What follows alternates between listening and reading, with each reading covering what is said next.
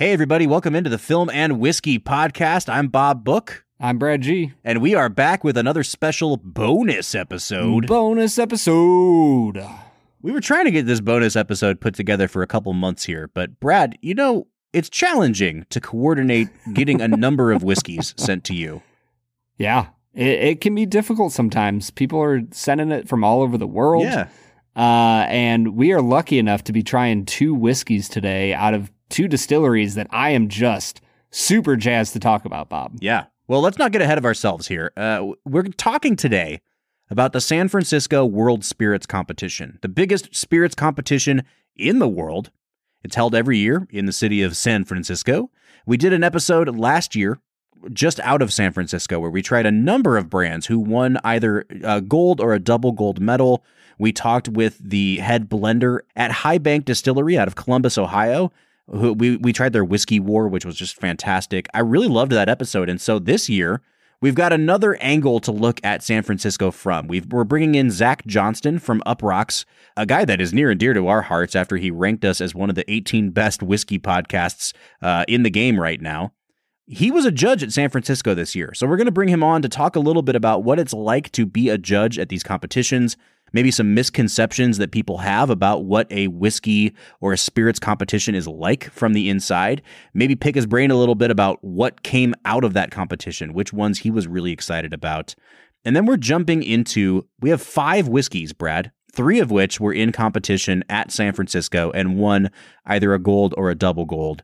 Can you give us a, a, a quick little intro, Brad, of what's in store for us on the whiskey front?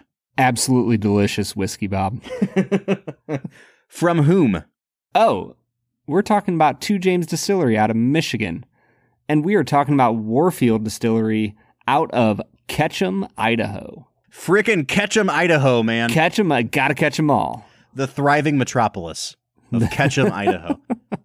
Seriously, folks, uh, we got some fantastic whiskey in store for you. But before we get to that, we're gonna hear from Zach Johnston. So we're gonna throw over to that interview now. It, uh, you're in for a treat, everybody. Let's let's give it a listen.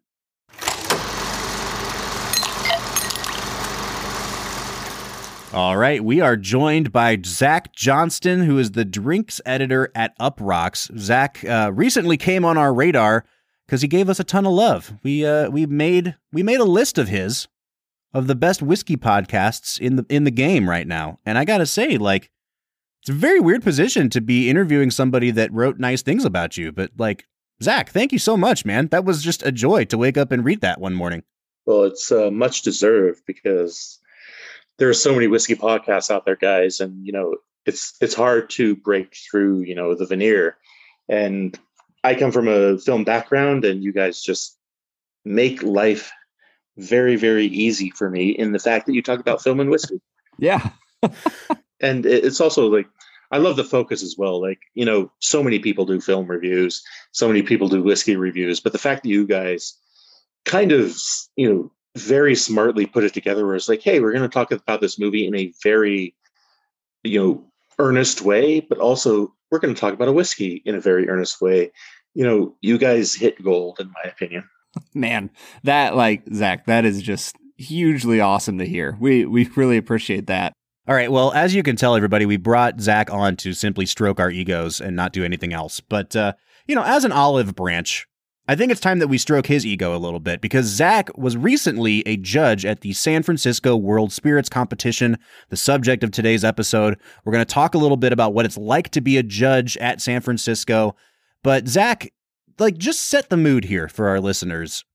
I want to talk a little bit about spirits competitions in general and why San Francisco has become kind of the marquee one. So, what's your involvement with San Francisco been? What's your involvement with other spirits competitions been? You know, for our, our audience who may not be super familiar with that process. Right. Uh, so mostly San Francisco is kind of grandfathered in as the most iconic and respected uh, competition. Obviously, there are several others. Um, you know, the the Blue family, Amanda Blue, who runs it now, and her dad uh, specifically created it to be an inclusive sort of let's celebrate spirits sort of festival. You know, it's been going on for decades now and it became something that you know people really care about, especially on the spirit side, because they put the stickers on their bottles, they put hangers on the necks from San Francisco more than pretty much anybody else at the end of the day. And listen, they they don't pay me. I'm not an advocate for them. I I just judge with them. Um, but because San Francisco became so huge, you know, there have been literally hundreds of imitators. Some of them are, you know, competitions that nobody ever hears about. Others are they do, you know, international wine and spirits and Fred Minnick's Ascot Awards and mm-hmm. you know uh, World Whiskey and et cetera, et cetera. These are all competitions that people really do care about. And I would argue that like something like the Tonys or the Oscars, the Emmys, it focuses the consumer on brands that they may not have known about.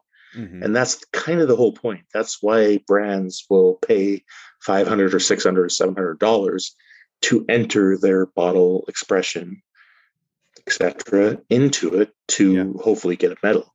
Yeah, and I, I am very curious then, as people who consume the products who win awards, you are somebody who gets to judge the products that win awards. And, and I love what you said earlier about how this was started as a celebration of spirits, you know, and we're here celebrating whiskey specifically. So, like, I guess in a certain sense, it feels like to be a judge for the San Francisco World Spirits Competition, you have to be somebody who celebrates the the spirit of choice that you're judging. So like do you feel like that is something that it takes to be a judge and and more broadly, how did you become a judge for the, for the competition? So first half of the question, um, I think there's a big misconception is like I'm a whiskey guy, I'm going to judge whiskey. That's not how any of these competitions work. All the competitions have you come in sit around a table with three, four, five, or other six people. And if it's good competition, there's a whiskey person, a rum person, a wine person, uh, a, a, person from distribution, so like Total Wine or Reserve Bar, and maybe a, a, a person from media.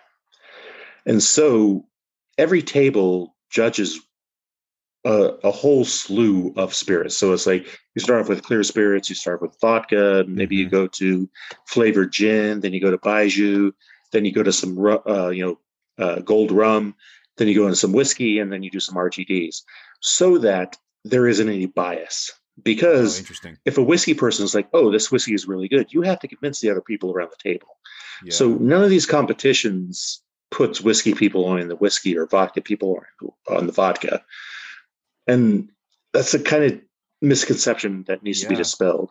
Yeah. So to the second part, the the reason I got on is basically because I've been writing whiskey reviews for almost seven years now. Um, you know, I have some respect in the industry. There are some people who are highly respected who are already judges who recommended me and said, "Hey, if you need a judge, Zach would be a good judge." Yeah, all right, so going in on that a little bit more, Zach, you're the first person that we've had that could be called a you know a whiskey or a spirits journalist on our podcast. We've had movie critics on here before, but never spirits critics on here before. And I have to ask, like in in the realm that you're currently in, how much of your position at Uproxx would you consider like having to be a spirits reporter of like keeping your ear to the ground and finding new things and how much of it is being a spirits critic for lack of a better term? That's interesting. I would say it's 50-50 mm-hmm. so i need to know what's going on at all times. I need to know if heaven hill's putting out something random. I need to know who's buying out whom in the craft market. Like i need to know all these things so i'm ahead of the game. Mm-hmm and I also, I mean, let's let's be honest, man. Like, I get sent all this that people get three months down the road, three months early. So I'm yeah. getting stuff six months before you do. Yeah. Um, as an average consumer, and I drink it, and I have an opinion, and they, I put that opinion out according to a deadline, right, or an embargo. Right. That's just how it works, right? It's the same thing in film. It's the same thing in TV. It's the same thing in food. It's the same thing in cars. Right. So you live in a world where, okay, I'm on the media side and I have a certain amount of respect that I've earned through years and years and years of earning that respect. And so people send me things and I will review them and I will be honest. And I always, and again, here's maybe a little insider thing, but I come from a point of view if I don't like something, I just won't talk about it. I don't mm. believe in being negative. Like one of the reasons that Steve Bramucci, who's my managing editor, and I got along so well was because we consider ourselves the anti-vice. like we don't have to hate things to get views. We can love things mm. to get views. And so if I don't like something, I generally just don't talk about it. You know, I yeah. get sent hundreds and hundreds and hundreds of bottles. And, you know, you can go to Uproxx and see how much I write about. Yeah. You know, you can do the math. yeah. I mean, and uh, like it, it's a perfect parallel to what we're talking about with San Francisco today. And I remember a few years back, Fred Minnick did a really great article. It was the year that Henry McKenna won and and kind of blew everything open in in the bourbon industry. And he did this great kind of like pull back the curtain, behind the scenes look at what it's like to judge at San Francisco. And uh and I that really just kind of opened my eyes to the world of the spirits competition. And so having now done it, Zach, and having judged it, uh, I assume many of these things before, but this year's San Francisco in particular, like whatever you are allowed to divulge. I mean, the awards have been pretty much handed out. There's still a couple more from the the single barrel categories and like the best in show. What were some of your favorites? What was maybe something that came across that you were surprised to see? Um, I'd just like to hear like what made you keep talking 90 minutes after you left. You know, I, I'm going to be very basic now because again, like I, I mentioned earlier, you know, we're we're not drinking only one thing. Like we have a, a whole different set of panels that we go through as judges. Amaro was a huge yeah. thing. Like the Amaro panel I had, they were all just amazing because you have this like spicy sort of like dried fruit. Yep. Liqueur that just tastes good. Yeah. Um, also, we had a Calvados flight that was amazing. Mm. And then the Tennessee whiskey flight was phenomenal. Yeah. Because there's great stuff going on there. But you have to look at it this way. When I say all of that, when you have a flight put in front of you, you have to look at the parameters. So the first thing you look at is does this flight or does sorry, does this dram, this pour actually fulfill what it's promised? So mm. if you have a blueberry flavored London dry gin in front of you, does it taste like a London dry gin that's flavored with blueberry or not? And then it's like, okay, well, is the blueberry saccharine or bullshit, or does it actually feel like a blueberry? Yeah. And then they're like, and then does it feel like a London dry gin? And then do I actually like it? Is it well made? And so you, there are there are steps to everything. It's not like, oh, somebody put a Tennessee whiskey in front of me. Does it taste like a Tennessee whiskey? Does it taste like a whiskey? Does it taste like a bourbon? You have to go through all these steps to actually figure out whether this is a quality drink or not. Because I think the biggest secret in all these competition is there's an elimination as well. There's bronze and silver and gold, but there's also elimination and she gets eliminated all the time because it, just as there are many gold medals that go out to bourbon or vodka or gin, just as much is eliminated. Wow. Because it's just not good. Yeah. It's not well made. It, it, it it's you and then you feel kind of bad because you're just like, oh, you know, you know they tried so hard. You know there's so many people behind it pushing for this brand, and you're just like, they they just missed the mark entirely and yeah. you feel terrible but it got it has to be eliminated no that's i mean honestly that, i think that's news to us because when you look at the sort of like outward facing stuff that that these competitions put out it just kind of looks like oh if you enter you get a bronze. You know what i mean? But that's because they're not just going to put everybody on blast and say like no your stuff was just so bad that we didn't give you anything. They're not going to list the eliminated products. So i mean it makes sense but uh i think sometimes you do kind of run the risk as somebody that's just on the consumer side of looking at these competitions and thinking like, oh, everybody gets a medal as long as they pay the fee. And look, guys, I'm going to give you a huge insider thing, and if I if that piss people off, I don't care at this point. if you see a bronze medal, that means it wasn't eliminated, but it was fine. It was like, hey, you made a vodka. hey, you made a bourbon. Good for you. If you get a silver, it's like, oh, that, yeah, that's nice.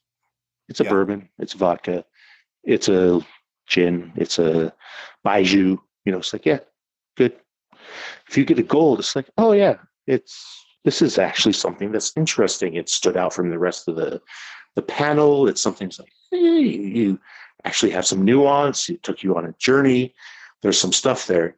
But to get a double gold or a double platinum, if you're in the Ascot Awards, everybody had to agree it's gold Mm. unanimous, unanimously, but also anonymously. And then to go on to the best in show and the finalists and all that stuff, they have to, you actually have to argue for that to go on to it. So, for instance, there's a, just as an example, in San Francisco, there's a rainbow where someone said bronze, someone said silver, someone said gold. And the bronze person has to argue, was like, well, why does this suck? The gold person has to argue, why is this great? And sometimes the gold person goes down, sometimes the bronze person goes up. Like is it there's no static in any of this. Like there's actual people who are from the industry, from all facets of the facets of the industry, arguing about this stuff. Mm. And it's not always it's never black and white, you know. And so I think that's the biggest misconception. It was like, oh yeah, we just throw golds out to, you know, all the brands who have big names. It's like, no, we don't. Yeah. Look, just look at San Francisco this year. How did Buffalo Trace do? You know, Right. Right. No, I think this is this is exactly like what we've been speculating about behind the scenes, but it's really nice to hear somebody say it. And Zach, like, I, I got to say, man, I, I appreciate your honesty. I love reading your work. Uh, we're gonna wind down on this interview because it's time for Brad and I to drink through. I, how many do we have, Brad? Like at least five whiskeys that Uh, some of the gold and double gold winners have sent us to try. I was say, I don't know if they're whiskeys as much as their experiences, Bob. There's, there's stories to be told. I I, I want to keep Zach on just for a second though, because I think we should do something like what Zach has has suggested happens behind the scenes, Brad. Like we should drink through all these, and then at the end of the episode, I think we need to give out some like some medals and some levels of medals. Yeah, I, I'm totally in on that. And if it doesn't come down to fisticuffs, then I don't know if we're doing it right. I just love the idea of like calling something like, "Hey, you made a whiskey," and like that's that's what you get, you know? but it's also true because sometimes you're just like, hey, you did it. Yeah. Yep. We have drank those whiskeys. I'm I'm there with you. we have also made those episodes, Brad. Like the you know, season one of Film and Whiskey is like, hey, Yep. you uh you made a podcast. Good for you. Yep, exactly. yeah, it takes time. It it took about uh, uh three four years for us to reach maturation. We're just getting there. All right, Zach Johnston from Uproxx, thank you so much for joining us today, for setting the stage for this flight that we have in front of us. Uh, where can people find you, Zach? So uh, obviously, go to uproxx.com to find me every day. I put out two to three articles about whiskey or spirits there. Um, also, you can find me on Instagram at ZTP Whiskey with an E. and uh, I'm generally posting the beautiful bottles I am very, very privileged to drink on there. But otherwise, yeah, just uproxx.com. Awesome. All right, Zach, we hope to have you back on again. You let us know when we hit stop here. We're going to ask you what your favorite movie is, and we will bring you back on for that one again one of these days because it is just a joy to talk to you, man. Uh, likewise, guys, thank you so much. And I uh, look forward to the future of the show.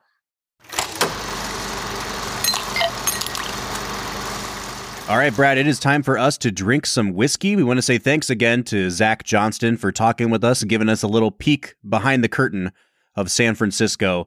But, Brad, we've been sent some whiskeys by some gold and double gold medal winning distilleries that want to get their name out there. Like they just won this huge award. They want us to try them, they want us to give them a little bit of a shout out. Uh, we actually have a couple distilleries that agreed to send us product that kind of missed the deadline here for this episode. So in the future, we're going to be highlighting Hood River Distillers and their phenomenal McCarthy's single malts. We're going to do a whole episode with Hood River. We actually have one that's coming in from, I believe, Denmark, Brad, that's called Stauning Oh. Whiskey. Uh, I'm really excited for that. I, you know, it, it takes a while to get here in the post, as they say, uh, all the way from you know the continent of Europe. So we will have those ones at a future time. Right now, we're focusing on two distilleries. We've got Warfield Distillery, which is based in Ketchum, Idaho, and we've got Two James Distillery, which is based in Detroit, Michigan. I think, Brad, that we should start with the Two James, and we are going to be drinking three different ryes from them, one of which is called their Catcher's Rye. do you get it? Do you get See- that name? I don't. I don't think I do, Bob. Can you explain it to me? I can't. Did you ever read Catcher in the Rye? I did. I did not like that book. Catcher in the Rye is one of the books that I pretend like I read. Yeah. You know what I mean? I feel like everybody has a list of like at least five books that they like they know enough about that they can BS their way around having read it. Mm-hmm. I've never read Catcher in the Rye. It does not sound My- appealing to me, but I can pretend like I read it. The big thing for me was that I remember reading it, and then in class they were all talking about how he's in an insane asylum, Mm. and I just remember being like, "Where the f did you get that?" I don't think that's part of the book. No, literally, they're like, it's on the first page. And I, I read it again and I'm like, I can kind of see how you might think that, but it is not explicit in every way. But everybody, including my teacher, was like, Brad, this is very obvious. And I'm like, I, I guess I just missed the boat.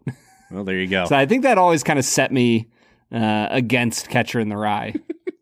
But we're not against Two James Distillery. All right. We are trying their Catcher's Rye. Now, again, this won double gold in the rye category. This is a 100% rye mash bill made from, uh, on their website, they say 100% Michigan rye. It's aged for at least two years. So it, it would be a straight rye whiskey. Uh, two years is like a little bit, not a red flag, right? But it, it might be young. But as we know, rye matures faster than corn does. Uh, so you- you're more likely to have a well rounded rye at two years than you are a bourbon. Brad, you've already tried this. I'm pouring it out live. So while I pour, why don't you give us some initial tasting notes on this?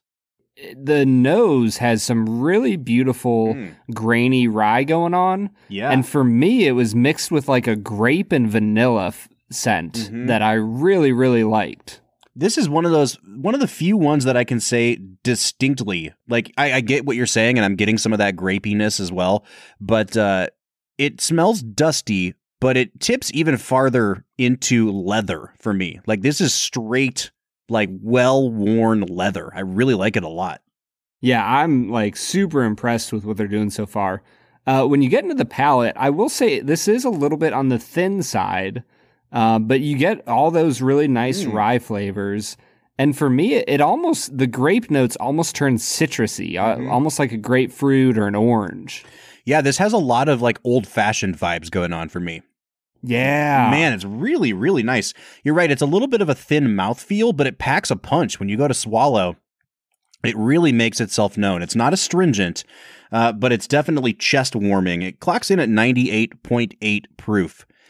Brad, one thing that I, I found really interesting about what Zach was saying was that they don't just like group whiskey people together to review whiskeys. It's like a ton of people from different backgrounds that sit at a table and they're given a flight. And so you might have like a gin person there and a whiskey person there and whatever. And I feel like, you know, maybe I'm wrong, but what that kind of signaled to me was that whiskeys that are likely to win gold or double gold are not necessarily whiskeys that are only going to impress whiskey people, right? Like it's going to be a crowd pleaser. It's going to be something that a tequila person or a gin person or even a vodka person could pick up and appreciate.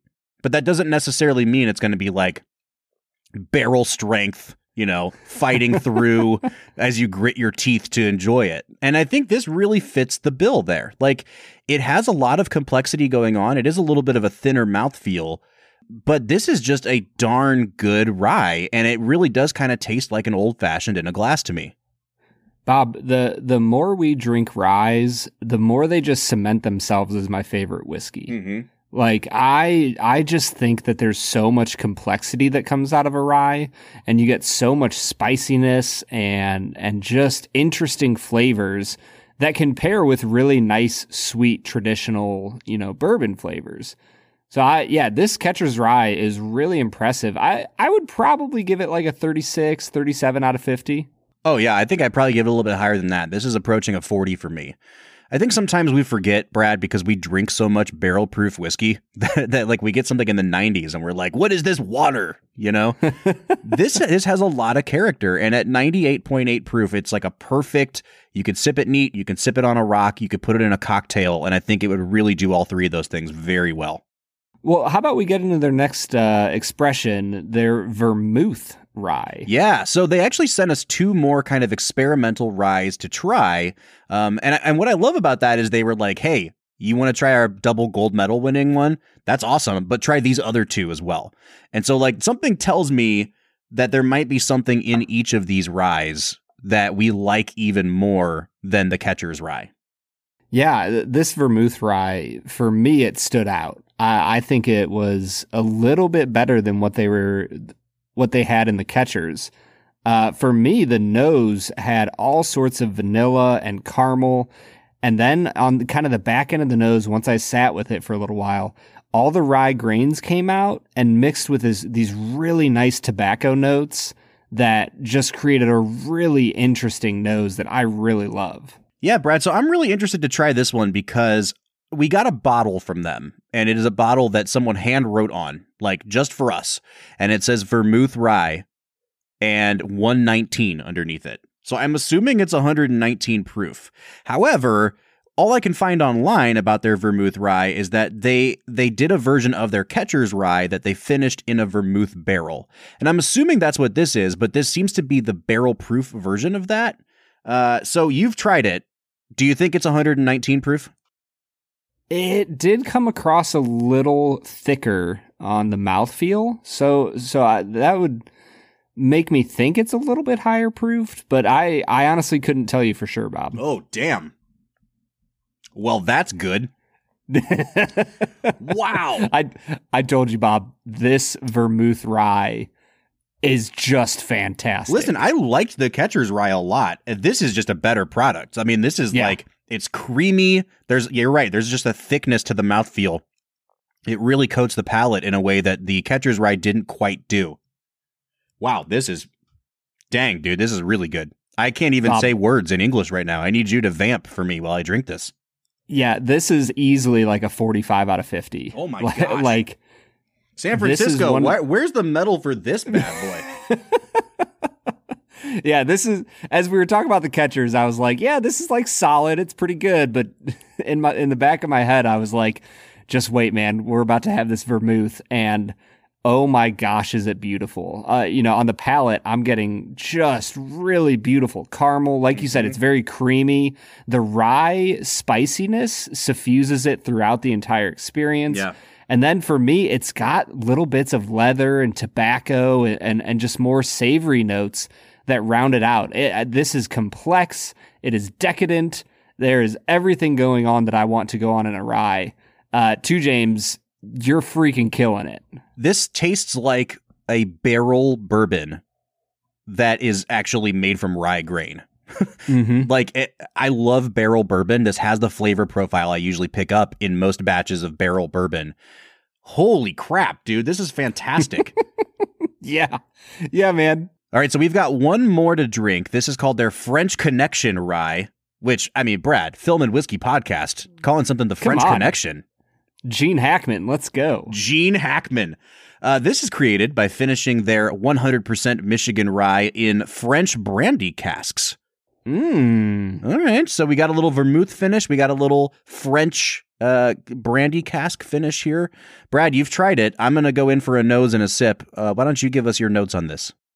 Bob, this one is like just wildly different than our first two expressions from Two James. To me, it really has like a powerful gin nose.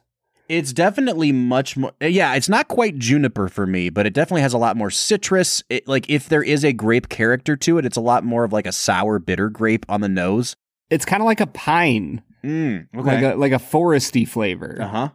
Yeah, I'm digging it though. Yeah, it it is incredibly well made. I don't know, Bob. There's just a certain point in your whiskey tasting journey where you can just tell a high quality product. Mhm. You know, you know what I mean. Mhm. And even if you don't always care for the flavor, the you can tell you're like, oh, that's a good whiskey. It's just not up my alley. Yeah, yeah. This is a really good whiskey that's like halfway up my alley. I, like I like it, I enjoy it. I don't know if I'd pick it up all the time, but this is a really daggone good whiskey, Bob.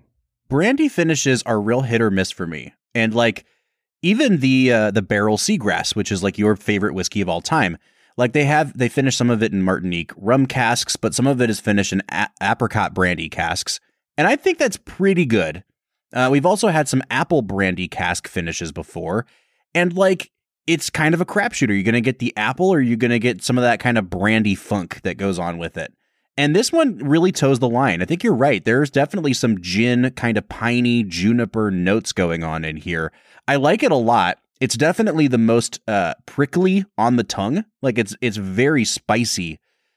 I think that I probably prefer the vermouth rye to this just because it's more of an easy sipper. Yeah, th- that vermouth rye is easily one of the top three or four ryes I've ever had. This tastes like it was made by like the Willet. Like it's got a floral thing going on too. Yeah, You know what I mean? it's a little bit funky. It reminds me of the Rowan's Creek we just had a few few weeks ago, but the rye Ooh, version of that. yeah. Yeah. That's a that's a good comparison, Bob.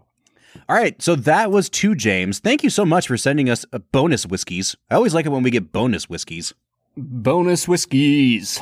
We need to jump over to Idaho and visit Warfield Distillery, who is making American single malts. So we're jumping from the world of rye Ooh. into the world of American single malt, and we are trying their uh, organic American single malt, which won a gold medal, and then we're also trying their finished single malt, which won a double gold medal. So let's just start with the the baseline offering here from Warfield. Brad, have you ever been in the great state of Idaho? I have not.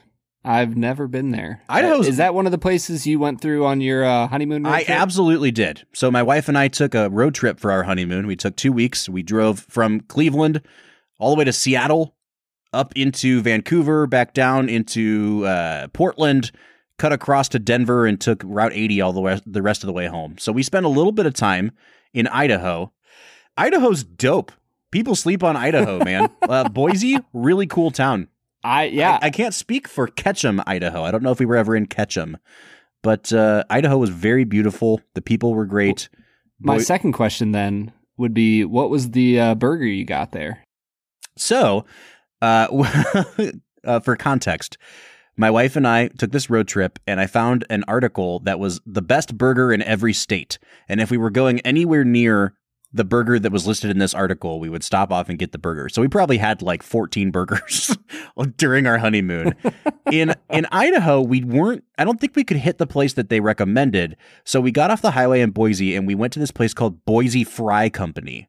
And the Mm. whole gimmick was like uh, burgers are on the side. Like the star of the show is the fry, and they had Ah, they I had see what fries. you did there. Yeah, they had fries made from like eight different kinds of potatoes, and then they had like a whole different like like fifteen different ketchups you could dip them in, made from different things. It was really really cool. The burger was fantastic. I got a bison burger.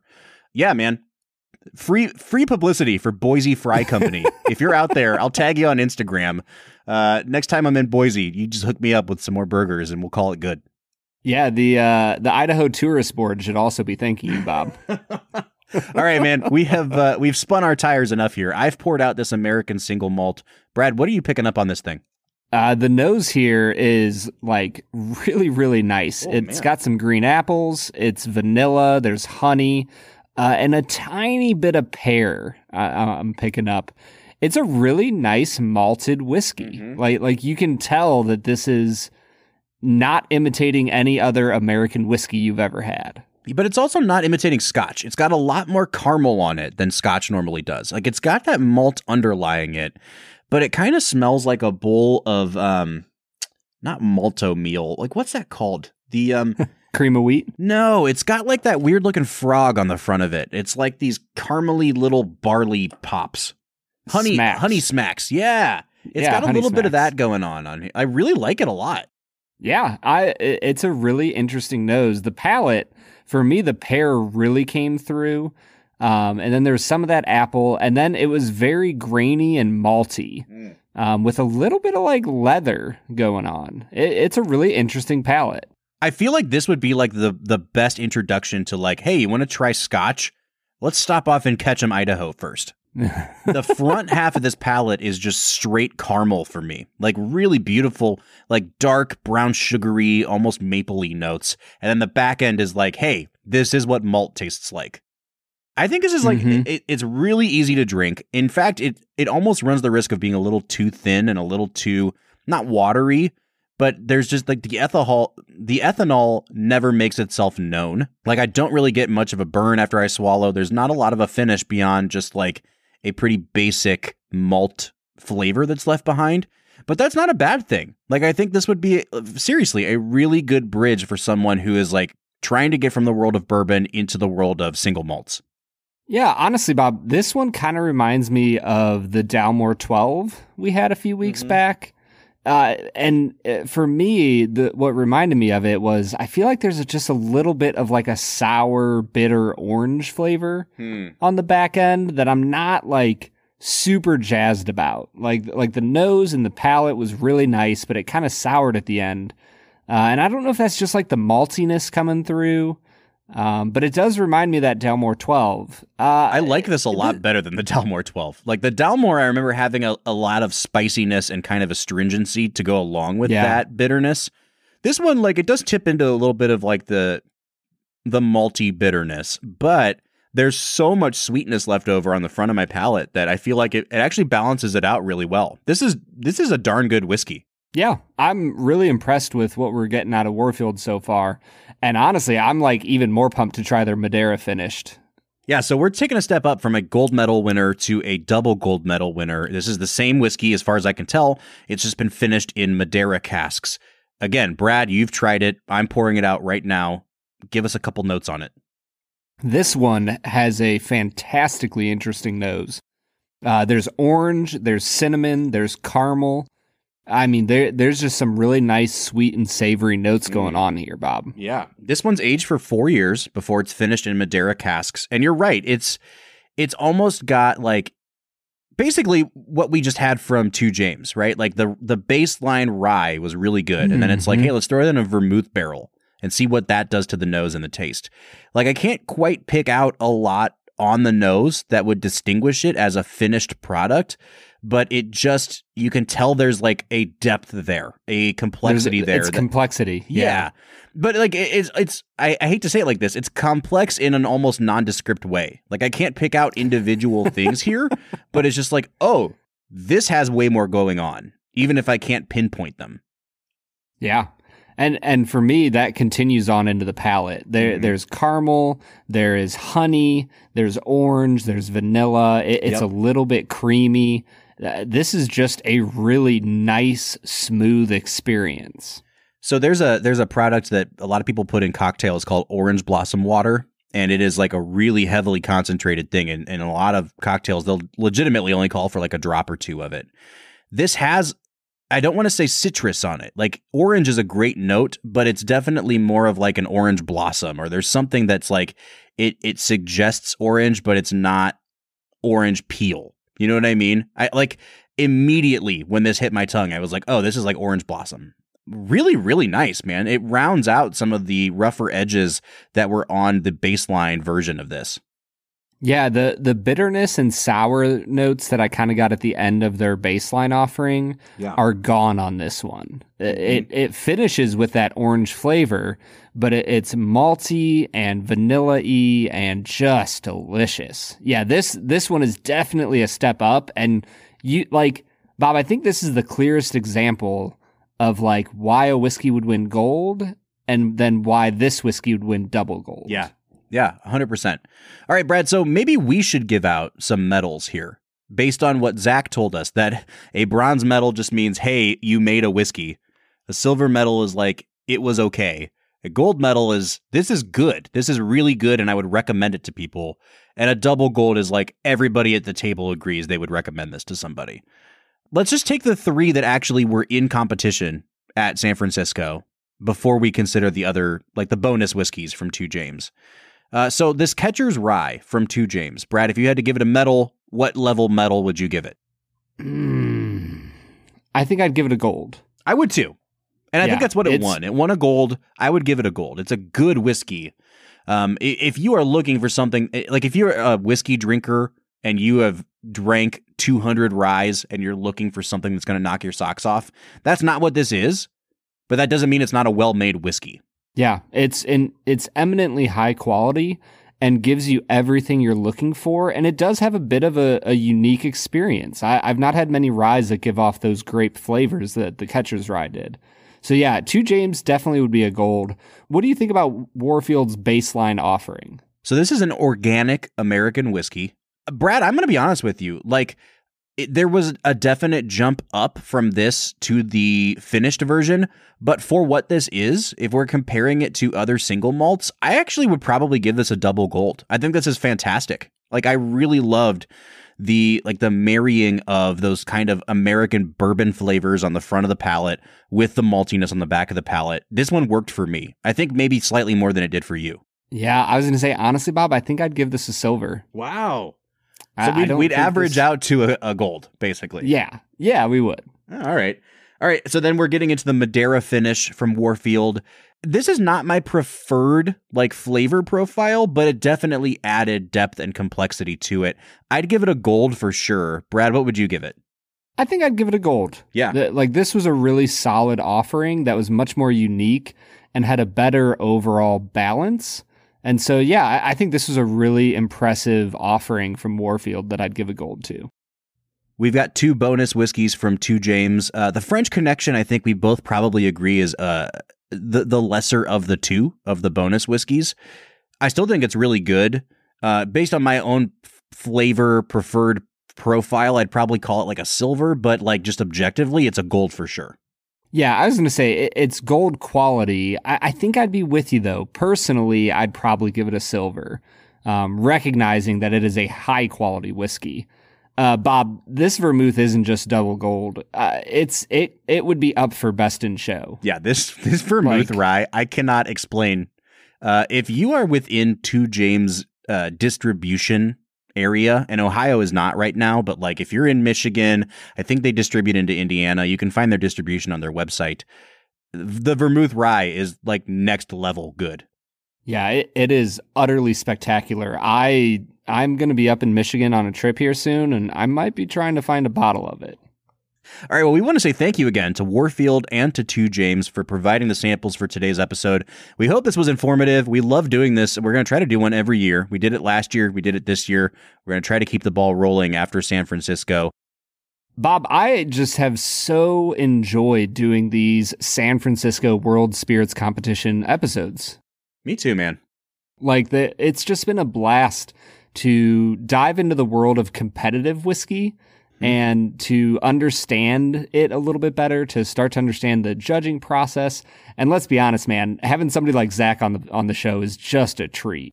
All right, we will be back with another bonus episode to keep you uh, satiated between seasons here. So be on the lookout for our season six selection show coming up soon. But until then, I'm Bob Book. I'm Brad G. And we'll see you next time.